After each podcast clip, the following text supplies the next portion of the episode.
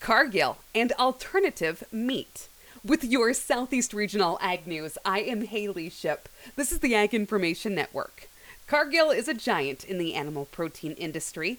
Hans Kabet, president for Cargill Protein North America. If you think about the 90 million people that we uh, feed every day, that's about 600 trucks of protein every day. If you were to drive through the line of those semis, it would be seven miles long. Hans was a speaker at the recent Kansas City Ag Issues Forum. I took part in the day of discussion, as he made sure to also mention what Cargill is doing when it comes to alternative or alt protein. We're present in the alt protein business. It is just a much, much smaller scale for us than the animal protein business. We believe that is going to continue to be the weighting for the next several years.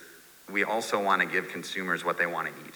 So, yes, we're going to be involved in the alternative protein space.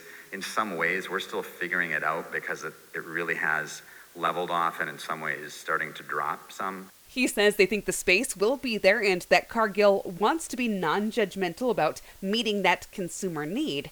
In the meantime, he says they're going to focus on the 90 million that really are the core of their business.